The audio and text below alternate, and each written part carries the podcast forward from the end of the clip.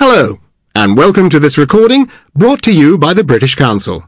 The Olympic Games, Then and Now, by Craig Duncan. In 2004, the Olympic Games returned to its home in Greece, where it began around 3,000 years ago. The first recorded Olympic festival took place in 776 BC. Similar festivals had been organised for at least two or three centuries prior to this, but 776 BC saw the start of a regular festival, which was to take place every Olympiad, or four-year period. In ancient Greece, citizens of different city-states could not always travel freely around the country, but during the Olympics the various rulers agreed truces so that their citizens could attend the Olympics without problems. Sport was only one part of the festival. There were also ritual sacrifices, poetry readings, exhibitions of sculpture, and trade fairs. It was a festival which celebrated on the one hand the Greek gods, and on the other hand the abilities of the Greek people. The early athletic competitions were only running races, but later other sports, such as boxing and wrestling, came to be included. It was not simply a matter of professional athletes arriving and entering the competitions. For one thing, there were no professional athletes. All the competitors were ordinary Greek citizens who felt that they were among the best in their chosen sports. Anyone wishing to compete had to arrive four weeks early and undergo a full month of training. It wasn't only physical training either. Would-be competitors had to prove that they were morally and spiritually suitable to compete. Even if someone was physically fit enough, they couldn't compete unless the judges thought they were of the right moral fibre. Curiously, all sportsmen competed nude. It was widely believed that wearing clothes slowed an athlete down.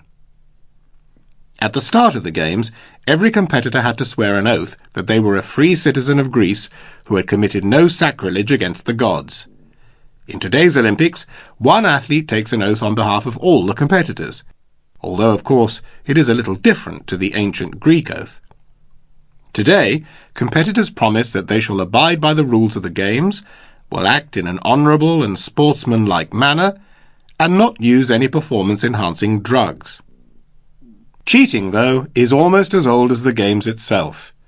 Records of the ancient Greek games are riddled with tales of athletes paying off their competitors and of boxers fixing the results of their fights.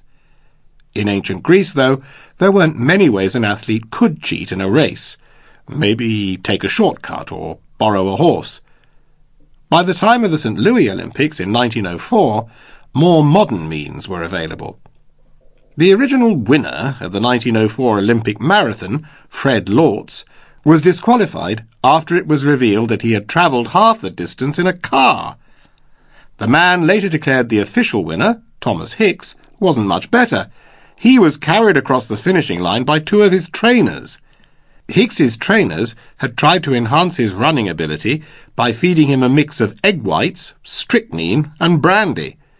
This early attempt at a performance-enhancing drug was rather unsuccessful, as it left Hicks drunk and incapable.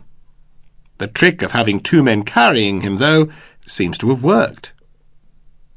The motivation for cheating hasn't changed much at all.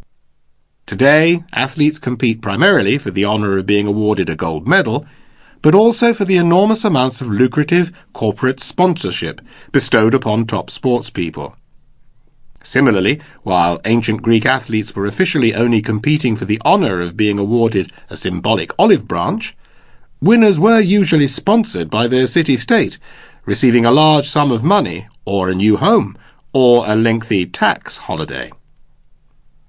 As mentioned earlier, the connection between sport and business hasn't changed much. Even in the earliest Olympics, sporting competition went alongside trade fairs and business deals. This was acknowledged in 19th century Greece when the first modern attempts were made to revive the Olympics. The Zappian Olympics, as they became known after wealthy organizer Evangelos Zappas, were the bridge between the ancient and modern Olympics, and took place in Greece between 1859 and 1875. It was the first real international sporting competition, but officially it was about far more than sport. Greek politicians of the time felt that nations were no longer competing primarily in sport, but in agriculture and manufacturing. It was decided then that these new Olympics ought to be as much about competing in industry as in sport. The sports events were highly popular, but in terms of funding and regularity, were of a lower priority than the commercial side, which concentrated on the demonstration of agricultural and industrial inventions. However, the sporting side of the games were hugely popular with the public, and the level of support meant that, in Athens in 1896, the Olympics as we know them began. Despite the occasional shambles, of the sort we saw in St. Louis in 1904, it has continued from strength to strength since then. We hope you've enjoyed this recording. To find out more about the British Council and the services we offer, contact your local British Council office or go to www.britishcouncil.org. Bye for now.